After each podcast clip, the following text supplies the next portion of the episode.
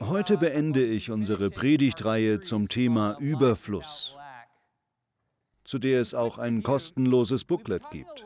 Wir haben über das Bild gesprochen, das König David uns in Psalm 23 vorstellt. Er sagt, ich kann jetzt schon ein Leben ohne Mangel leben. Mir mangelt es nicht an Gelegenheiten. Mir mangelt es nicht an Liebe. Mir mangelt es nicht an Mitteln. Mir mangelt es nicht an Zeit. Ich habe alles, was ich brauche. Ich befinde mich in der Obhut des Hirten. Das ist die Welt, in die Jesus seine Schüler einlädt, ins Reich Gottes. Das Reich Gottes ist nicht bloß der Himmel, in den wir eines Tages kommen. Nein, das Reich Gottes ist nah. Es ist hier, es ist zum Greifen nah, es umgibt uns. Wenn wir in diesem Reich leben, bekommen wir von Gott alles, was wir brauchen, im Überfluss. Amen. Allerdings versucht Satan, die Genügsamkeit zunichte zu machen, die wir im Reich Gottes bekommen. Das macht er, indem er uns anlügt. Die Quelle allen Übels auf der Welt ist die Täuschung des Feindes. Das Reich der Hölle gründet sich auf Täuschung.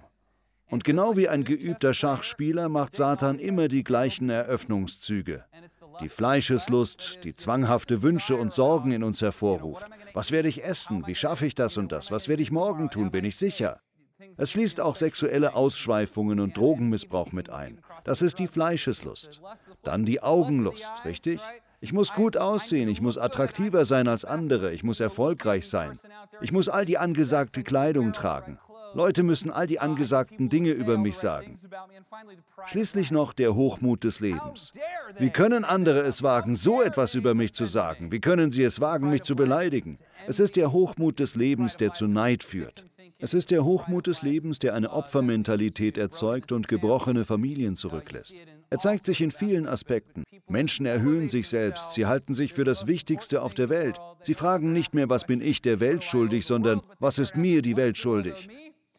Es sind diese drei Lügen, die uns unzufrieden machen, sodass wir meinen, wir hätten nicht genug.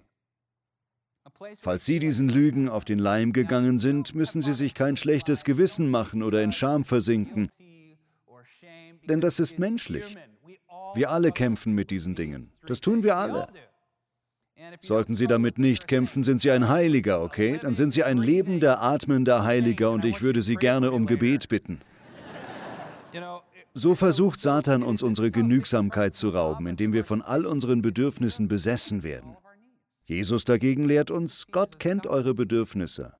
Aber setzt euch zuerst für Gottes Reich und für seinen Willen ein. Dann wird er euch mit allem versorgen. Beim letzten Gottesdienst habe ich den ersten Teil eines Dreiecks der Genügsamkeit vorgestellt. Das erste ist der Glaube.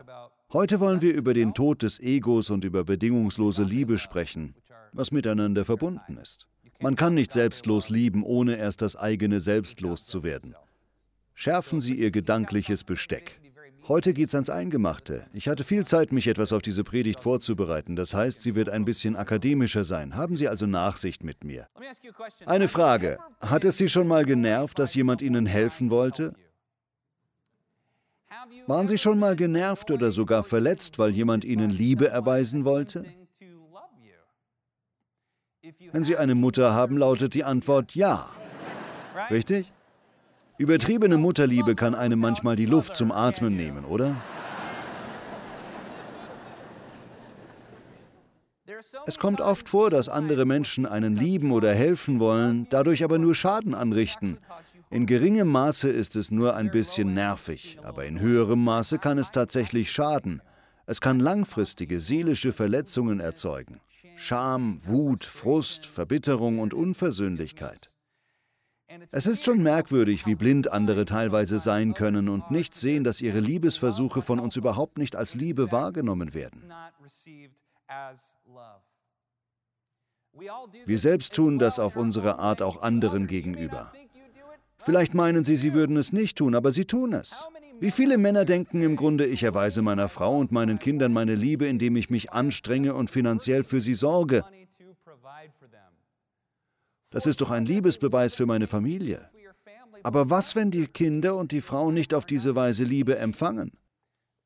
Verehrte Ehefrauen, stoßen Sie Ihren Mann einmal mit dem Ellbogen an, ja? hör auf den Prediger. Niemand stößt mit dem Ellbogen, weil es stimmt, oder? Weil es allzu wahr ist, richtig? Wie oft versuchen wir, geliebte Menschen vor einer Dummheit zu bewahren? Wir wollen sie davon abhalten, sich selbst Schaden zuzufügen. Also versuchen wir, das mit allen möglichen Mitteln zu verhindern. Mit Worten, mit Briefen, mit Anrufen. Dadurch beschleunigen wir jedoch nur den Weg ins Verderben. Wir denken auf allerlei Art, dass wir anderen helfen. Wir wollen doch nur helfen. Wir wollen doch nur lieben. Aber es wird nicht als Liebe verstanden. Deshalb erreicht es auch nicht den eigentlichen Zweck von Liebe in Aktion, nämlich das Beste für den anderen zu wollen, richtig? Der Zweck von Liebe ist, dass dem Objekt der Liebe geholfen wird, dass es ihm in irgendeiner Weise besser geht. Ich will mit diesen Beispielen auf Folgendes hinaus. Und ich könnte jetzt noch stundenlang Beispiele aufführen, wie ich mich anderen gegenüber verhalten habe, wie wir alle uns anderen gegenüber verhalten haben oder wie andere sich uns gegenüber so verhalten haben. Der Punkt ist, göttliche Liebe, Agape, ist eine Liebe, die vom Reich Gottes frei zu uns und durch uns zu anderen fließt. Sie fließt von Gott zu uns und ist keine Liebe, die selbstsüchtigen Wünschen entspringen kann. Meistens, wenn wir andere lieben, ist es wie eine Farbmischung. Der Großteil der Farbe mag aus Liebe bestehen, aber dann mischen wir noch ein bisschen unsere eigenen Wünsche hinzu, sodass es keine reine Agape-Liebe mehr ist. Obwohl uns unsere eigene Tat immer noch als Liebestat vorkommt, ist darin unbewusst etwas beigemischt, was der Person, der wir helfen wollen, unterm Strich schadet.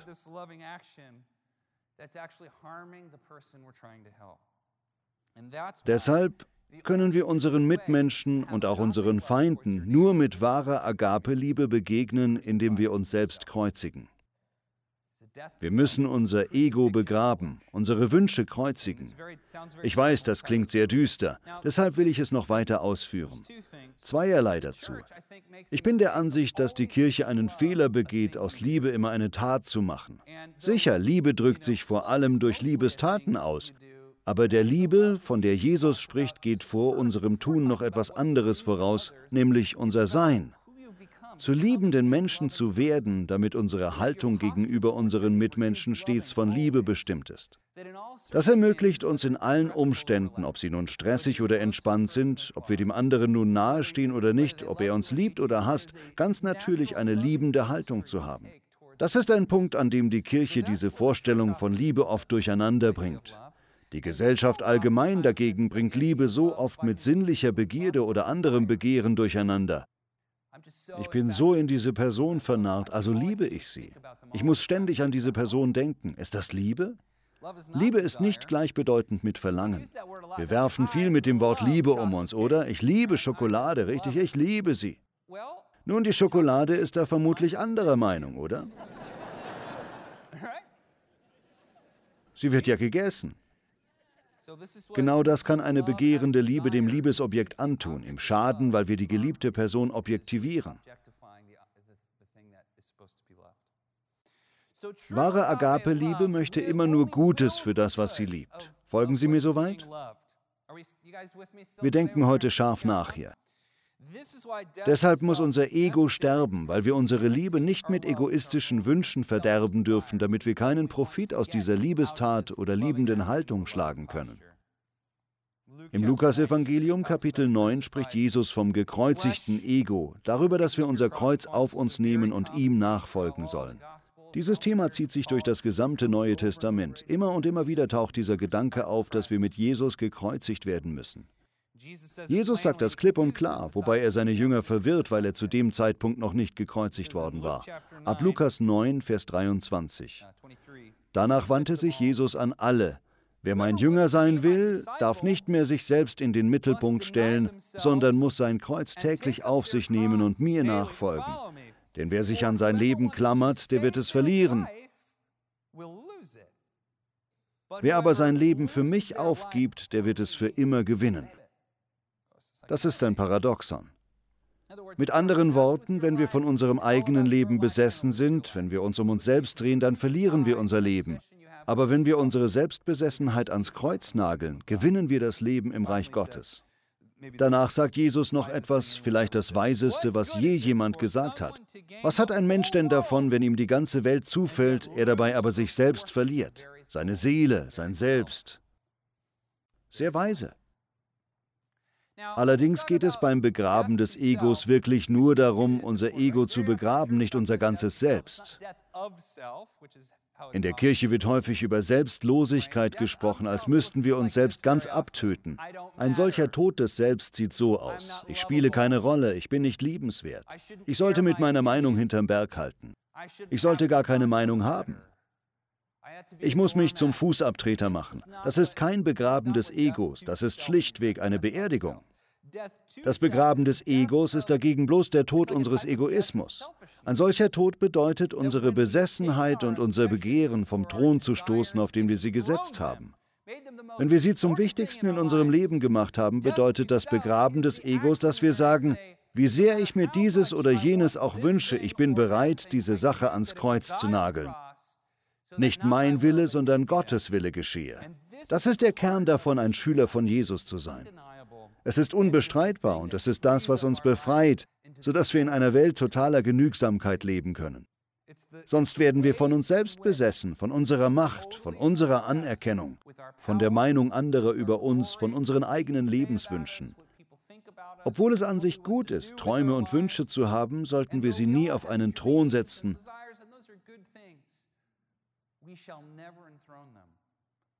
Sonst töten sie uns. Das tun sie. Es gibt nur eines, was all unsere Bedürfnisse erfüllen kann, nur eines, was uns wirklich glücklich machen kann. Es gibt nur einen, der uns zu dem machen kann, was wir sein sollten, der uns helfen kann, uns selbst zu finden, und sein Name ist Jesus Christus. Wenn er in unserem Leben an erster Stelle steht, werden all unsere Wünsche und alles, was wir im Leben erreichen wollen, gesegnet. Unsere Arbeit wird gesegnet, unsere Wohltätigkeit wird gesegnet, unsere Freundlichkeit zu unseren Mitmenschen wird gesegnet. Deshalb müssen wir mutig sein und unsere Selbstsucht ans Kreuz nageln. Im Galaterbrief spricht Paulus von unserer selbstsüchtigen menschlichen Natur und stellt sie der Frucht des Heiligen Geistes gegenüber. Der Heilige Geist lebt in uns und er bringt nur Gutes in unserem Leben hervor. Liebe, Freude und Frieden, Geduld, Freundlichkeit und Güte, Treue, Nachsicht und Selbstbeherrschung. Dann kann kein Gesetz mehr etwas von euch fordern. Amen. Aber dann fügt Paulus hinzu, wer zu Jesus Christus gehört, der hat sein selbstsüchtiges Wesen mit allen Leidenschaften und Begierden ans Kreuz geschlagen. Mit allen Leidenschaften und Begierden. Unser selbstsüchtiges Wesen begehrt sein eigenes Reich. Es will Bobbys Reich schaffen, ein Reich, dem sie ihren Namen anfügen. Es sagt entweder so, wie ich es will, oder gar nicht. Es will unbedingt die eigenen Ziele erreichen. Erst wenn wir dieses Begehren kreuzigen, öffnen wir die Schleusentore des Himmels, sodass uns Gutes überfluten kann. Bedenken Sie bei all dem jedoch, dass Sie Ihre Selbstsucht nur mit Gottes Hilfe kreuzigen können. Ich kann Ihnen nicht sagen, was genau das für Sie bedeutet. Das kann nur Gott. Es geht nicht so sehr um Ihr Verhalten und Ihre Taten, sondern um Ihr Herz. Was wünschen Sie sich so sehr, dass Sie es über Jesus stellen? Selbst die besten, wunderbarsten, schönsten Dinge werden schädlich, wenn wir sie über Gott stellen. In der Kirche werden häufig Spiele mit dem Kreuzigen unserer Selbstsucht getrieben. Ich war schon in Kirchen, wo das Kreuzigen der Selbstsucht so ausgelegt wurde, dass man kein Make-up tragen durfte. Kennen Sie das auch? Kein Tanzen. Keine Cowboy-Stiefel. Das war ein Verbot, das ich gehört habe. Letzteres meinetwegen gerne. Man dürfe bestimmte Autos nicht fahren. Man dürfe bestimmte Kleidung nicht tragen und so weiter. Ganze Konfessionen haben sich aufgebaut, indem das Kreuzigen der Selbstzucht vor allem durch das Verbot von ein, zwei, drei Dingen ausgelegt wurde, zum Beispiel nicht ins Kino gehen zu dürfen.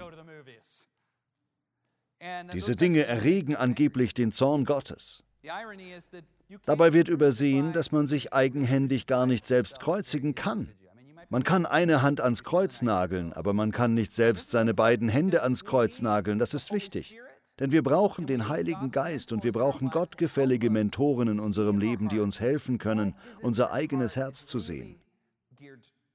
Worauf ist unser Herz wirklich ausgerichtet? Hier sind einige Beispiele, wie Menschen ihre Selbstsucht mit Hilfe des Heiligen Geistes gekreuzigt haben. Was dem einen recht ist, ist dem anderen billig. Wir alle haben unsere eigenen Dinge, die wir vielleicht auf einen Thron gesetzt haben, wodurch sie unsere Fähigkeit zur nächsten Liebe einschränken. Joan Chittister erzählt eine Geschichte. Ich weiß nicht mehr, ob es über sie selbst oder eine Freundin war. Auf jeden Fall war die Frau eine Nonne, eine eindrucksvolle Persönlichkeit wie Mutter Teresa. Sie arbeitete täglich für die Armen. Sie diente ihnen und kümmerte sich um sie. Es war allerdings sehr schlicht. Alles, was sie tun konnte, war so etwas in der Art wie in Schindlers Liste, immer nur einen nach dem anderen zu retten. Sie war ein sehr frommer Mensch. Eines Tages wurde sie von anderen Leuten in der Kirche eingeladen, von Nonnen und Priestern. Sie trafen sich alle in einem vornehmen Restaurant. Als sie sich in dem Restaurant dann die Preise für die Steaks, die Vorspeisen, den Wein und die anderen Köstlichkeiten anschaute, die die Priester und Nonnen bestellten, erfasste sie eine gerechte Entrüstung. Sie regte sich darüber auf, dass all dieses Geld, mit dem man noch mehr armen Menschen hätte helfen können, für solche Extravaganz verschwendet wurde. Sie stand auf und stürmte aus dem Restaurant. Draußen vor dem Restaurant machte sie ihre Entrüstung Luft und betete, Herr, siehst du das? Siehst du, wie die für eine Mahlzeit hunderte Dollar ausgeben, mit denen wir für Jan einen Rollstuhl hätten kaufen können oder Jasmins Rente hätten bezahlen können, was es auch immer im Einzelnen war. Doch Gott antwortete ihr, Geh zurück ins Restaurant und feiere mit den anderen. Sie bekam den ganz klaren Eindruck vom Heiligen Geist, dass das, was sie durch ihre Arbeit tat, zwar Menschen half und ganz edel, fromm und liebevoll war, es aber behaftet war mit ihrem Bedürfnis, gebraucht zu werden, von ihrem eigenen Bedürfnis, dass ihr Leben Wert haben sollte. Weil sie dieses Ziel nicht erreichte, verurteilte sie andere und baute aus dem Vergleich mit ihnen eine Selbstgerechtigkeit auf. Also forderte Gott sie auf, ihre Selbstsucht zu kreuzigen. Was in ihrem Fall nicht hieß, sich noch mehr für die Armen zu engagieren, sondern ins Restaurant zu gehen und ein Filet Mignon mit Hummerbeilage und einem teuren Glas Wein zu bestellen.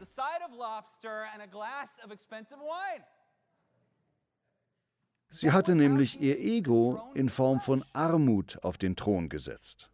Und Gott, dem das Vieh auf tausend Bergen gehört und dem es nicht an Geld mangelt, sagte, Geh zurück ins Restaurant, erfreue dich am Essen und feiere mit den anderen. Du hast so hart gearbeitet, du hast eine gute Mahlzeit verdient.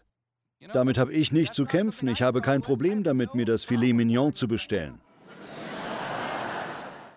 Deshalb mag der Heilige Geist jemandem wie mir eher das Gegenteil sagen. Vielleicht genieße ich gerade einen Gaumenschmaus und lache und lasse es mir gut gehen, da weist Gott mich darauf hin, dass ich einigen Obdachlosen helfen sollte. Sehen Sie, deshalb geht es nicht so sehr ums Verhalten, sondern um unser Herz. Wo ist unser Herz? Nebenbei gesagt war das Beispiel nicht aus der Luft gegriffen. Das erinnert mich an die Zeit, als ich mich mit Hannah anfreundete. Inzwischen ist Hannahs Vater einer meiner besten Freunde. Er ist mehr als nur ein Schwiegervater, eher wie ein eigener Vater, ganz klasse.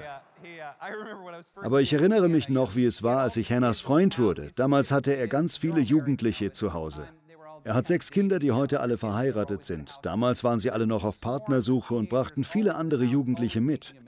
Deshalb herrschte ständig Chaos. Wenn Dr. Presley hereinkam, kommandierte er alle herum, alles wieder aufzuräumen und sie gehorchten und machten sauber. Ich weiß noch, wie ich ganz zu Beginn unserer Beziehung zu Hannah nach Hause kam und mich an den Küchentisch setzte. Wir waren gerade erst eingetroffen und zwei Minuten später kommt ihr Vater herein und sagt, okay, alle zusammen aufräumen, wir bringen dieses Durcheinander wieder in Ordnung. Ich rührte keinen Finger, sondern saß einfach weiter da und las mein Buch, da ich das Durcheinander ja nicht verursacht hatte. Dr. Presley meinte zu mir, hey Bobby, willst du nicht mitmachen und uns beim Aufräumen helfen? Ich schaute ihn an und meinte, nein, Doc, ich habe hier nichts durcheinander gebracht. Dann legte ich meine Füße auf den Tisch und widmete mich meinem Buch und alle machten... Das war der Tag, an dem Hannah sich in mich verliebte.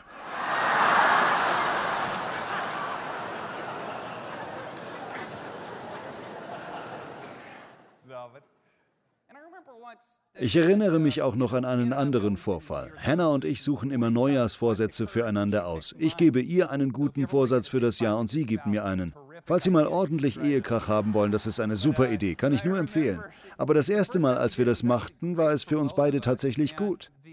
Das, was sie für mich aussuchte, war, Bobby, kannst du hilfsbereiter sein? Kannst du beim Abwasch helfen, wenn wir Gäste haben? Kannst du die Gäste fragen, ob sie einen Kaffee wollen? Kannst du sie willkommen heißen? Kannst du mehr auf die Bedürfnisse anderer achten? Als Pastor überraschte mich das. Ich hatte mich nie als jemanden gesehen, der nicht gastfreundlich ist, der nicht gerne behilflich ist. Aber wie schon gesagt, es ist sehr schwer, sich selbst zu kreuzigen. Nun manchmal hilft uns unser Ehepartner gerne dabei, uns ans Kreuz zu nageln. Ich fasste das nicht als Verurteilung auf. Ich glaube, wir beide gingen das demütig an. Wir wollten auf Schwachpunkte hingewiesen werden, die wir selbst nicht sahen, und niemand sieht unsere Schwachpunkte klarer als der Ehepartner. Ich nahm die Korrektur demütig an und bemühte mich, behilflicher zu sein. Indem ich bewusst darauf achtete, merkte ich, wie sehr ich vorher nicht nur Gäste vernachlässigt hatte, sondern auch meine Frau und unsere Kinder. Das war vor acht Jahren und es brachte eine große positive Veränderung in mein Leben. Es ist etwas, woran ich weiter arbeite. Aber für mich war das etwas, wo ich meine Selbstsucht kreuzigen musste, dass ich vorher von meiner inneren Einstellung her nicht bereitwillig zu Diensten stand. Für viele andere ist das immer das Erste, was sie tun. Vielleicht erledigen sie immer sofort den Abwasch. Wir alle kennen Personen, die immer allen behilflich sind und darauf bedacht sind, dass alle von ihrem Dienst wissen. Falls Sie so jemand sind, könnten Sie vielleicht mal üben, heimlich zu helfen. Es gibt auch Menschen, bei denen immer alles perfekt sein muss, richtig? Alles muss ordentlich sein und haargenau richtig gemacht werden. Für solche Personen kann das Kreuzigen der Selbstsucht bedeuten, mehr Zeit mit weniger ordnungsbewussten Menschen zu verbringen und zuzulassen, dass sie das eigene Leben etwas durcheinander bringen. Oder vielleicht bedeutet es einfach mehr Spaß zu haben. Ich glaube wirklich, dass es einen Menschentyp gibt, den der Heilige Geist korrigierend herausfordert. Hab mal Spaß! Erzähl einen Witz! Entspann dich! Es gibt einen Menschentyp, der ständig Ziele erreichen muss und seine Auszeichnungen protzig an die Wand hängt. Vielleicht lässt er oft versehentlich Fotos von seinen großen Erfolgen herumliegen. Oh, warum liegt das denn hier auf dem Tisch? Ich räume das weg. Uh, Vielleicht sollte so ein Mensch sich öfter loyal zeigen oder mal jemand anderem die Lorbeeren überlassen und damit zurechtkommen, nicht die ganze Aufmerksamkeit zu bekommen und mal nicht die Nummer eins zu sein. Es gibt einen Menschentyp, der hamstert und legt immer Vorräte an. Er muss viel auf der Bank haben, um sich sicher zu fühlen. Er muss viel im Haus haben. Eine Frau erzählt, wie sie mit sehr wenig groß geworden ist und deshalb immer krankhaft ihre Schränke voller Essen und Dosen haben musste. Ein Jünger von Jesus zu sein bedeutete für sie vom Heiligen Geist zu lernen, dass die Schränke auch spärlich gefüllt sein dürfen. Sie musste sich richtiggehend antrainieren, nicht immer so viel Essen im Haus zu lagern. Viele dieser Dinge können komisch sein. Und das ist es ja gerade. Es ist eine Herzensangelegenheit. Es spielt sich zwischen einem selbst und dem Heiligen Geist ab. Ich kann Ihnen nicht sagen, was es in Ihrem Fall ist, aber ich kann Ihnen sagen, dass wir alle mit irgendetwas zu schaffen haben. Wir alle sind versucht, irgendetwas auf den Thron zu setzen. Unsere Kinder, unseren Ruf, unsere Finanzen, unseren Erfolg oder unsere Wünsche. Das, wovon wir besessen sind, das ist es, was wir kreuzigen müssen. Das ist das Ego, das wir begraben müssen. Wir müssen beten. Anderes mag weiterleben, aber das will ich begraben. Wenn es nicht dein Wille ist, Herr, dann ist es auch nicht das Beste für mich. Dann macht es mich nicht glücklich, es bringt mir nicht Erfüllung, also begrabe ich es. Das ist ein gutes Gebet. Haben Sie schon mal gehört, wie Eltern sich darüber aufregen, dass ihr Kind Mist gebaut hat? Und dann in einem Ausbruch von Leidenschaft sagen sie ihrem Kind, wie konntest du uns das antun? Eine gekreuzigte Selbstsucht bringt nicht diese Art Liebe hervor. Damit sagen sie nämlich, du lässt uns schlecht dastehen. Wie konntest du uns das antun? Das offenbart, dass diese Art elterlicher Liebe dem unbewussten Bedürfnis entspringt, unser Kind muss sich gut verhalten und erfolgreich sein, damit wir uns als Eltern wertgeschätzt fühlen können.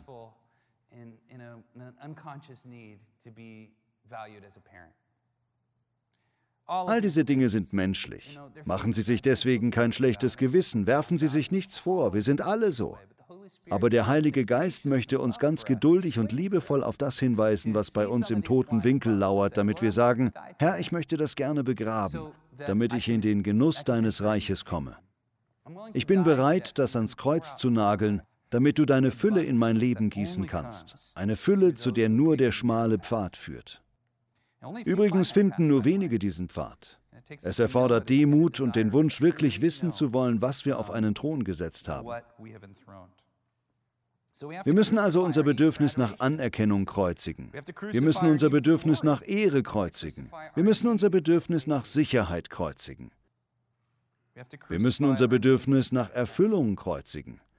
Es gibt nur einen, der uns erfüllen kann, nur einen, der uns Sicherheit bieten kann, nur einen, der Ehre und Anerkennung verdient. Ich weiß, wir machen uns Sorgen. Wenn ich mein Ego und meine eigenen Wünsche ans Kreuz nagle, mache ich mich dann nicht zum Fußabtreter? Aber ich sage Ihnen, das Kreuzigen Ihrer Selbstsucht macht Sie nicht zum Fußabtreter, es macht Sie zu einem Felsen. Das ist vielleicht das Wichtigste, was ich heute sagen werde. Und damit will ich schließen. Gott teilt uns das richtige Glaubensmaß aus. Doch solange wir nicht zur Kreuzigung unserer Selbstsucht bereit sind, gibt er uns auch nicht den Glauben, den wir brauchen, um zu den Menschen zu werden, die Gott sich vorgestellt hat. Sonst würden wir mit unserem Glauben nur anderen schaden. Wer einen Glauben hat, Berge zu versetzen, aber seine Selbstsucht nicht gekreuzigt hat, der wirft den Berg wahrscheinlich auf seine Feinde. Das ist ganz real. Glaube versetzt wirklich Berge. Er kann wirklich Wunder vollbringen. Er kann Menschen heilen. Er vermag das alles zu tun. Aber wenn es um meine eigene Ehre, meine eigenen Ziele, meine eigene geistliche Größe geht, wird das nie funktionieren. Um andere zu lieben und die erstaunlichen Dinge zu tun, die Gott für uns vorgesehen hat, müssen wir bereit sein, das vom Thron zu stoßen, was wir darauf gesetzt haben. Was haben Sie auf den Thron gesetzt? Vielleicht wissen Sie es bereits, vielleicht noch nicht. Fragen Sie Ihren Ehepartner, er wird es Ihnen sagen. Agape-Liebe will nur eines, dass es dem geliebten Menschen gut geht. Das hat Thomas Merton gesagt. Doch bis wir lernen, unsere Selbstsucht zu kreuzigen, bleibt unsere Liebe immer mit irgendeinem selbstsüchtigen Bedürfnis behaftet. Übrigens, Jesus sagt uns nicht, dass wir alle lieben sollen. Wussten Sie das? Wir werden nicht aufgefordert, alle zu lieben. Ich sage gerne Dinge, die Menschen dazu bringen, von der Kirchenbank aufzuschauen. Wenn ich sage, dass wir nicht alle lieben sollen, meine ich damit, dass es nicht unsere Aufgabe ist, die ganze Welt zu lieben. Unsere Aufgabe ist es, unsere Mitmenschen zu lieben, Menschen in unserer Nähe.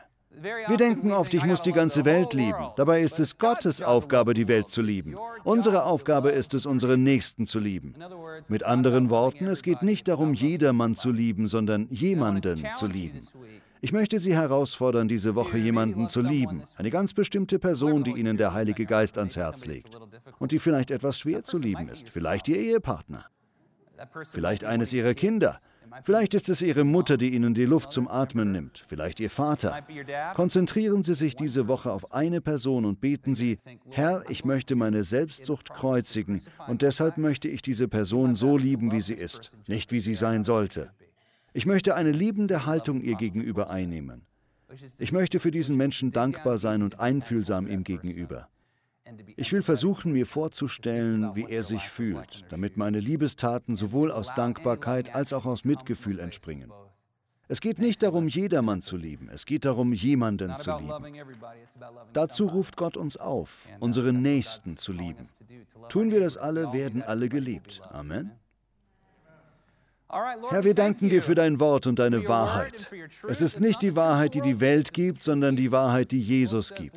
Die Gesellschaft sagt uns, lebe für dich selbst, denk an dich selbst, sei von dir und deinem Aussehen besessen. Herr, du sagst uns, dass wir unser Ego begraben sollen, damit wir in dir zu Ehren kommen.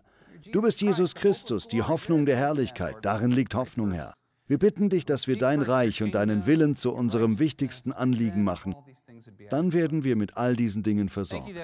Danke, dass dies für viele von uns das Letzte ist, was zwischen uns und unserem Segen steht. Die Bereitschaft, unsere Selbstsucht zu kreuzigen, unsere Besessenheit. Also stoßen wir alles andere vom Thron und lassen allein dich auf dem Thron sein, Jesus. Wir vertrauen im Glauben darauf, dass das eine große Ernte bringt. Wir danken dir, lieben dich. Im Namen Jesu. Amen.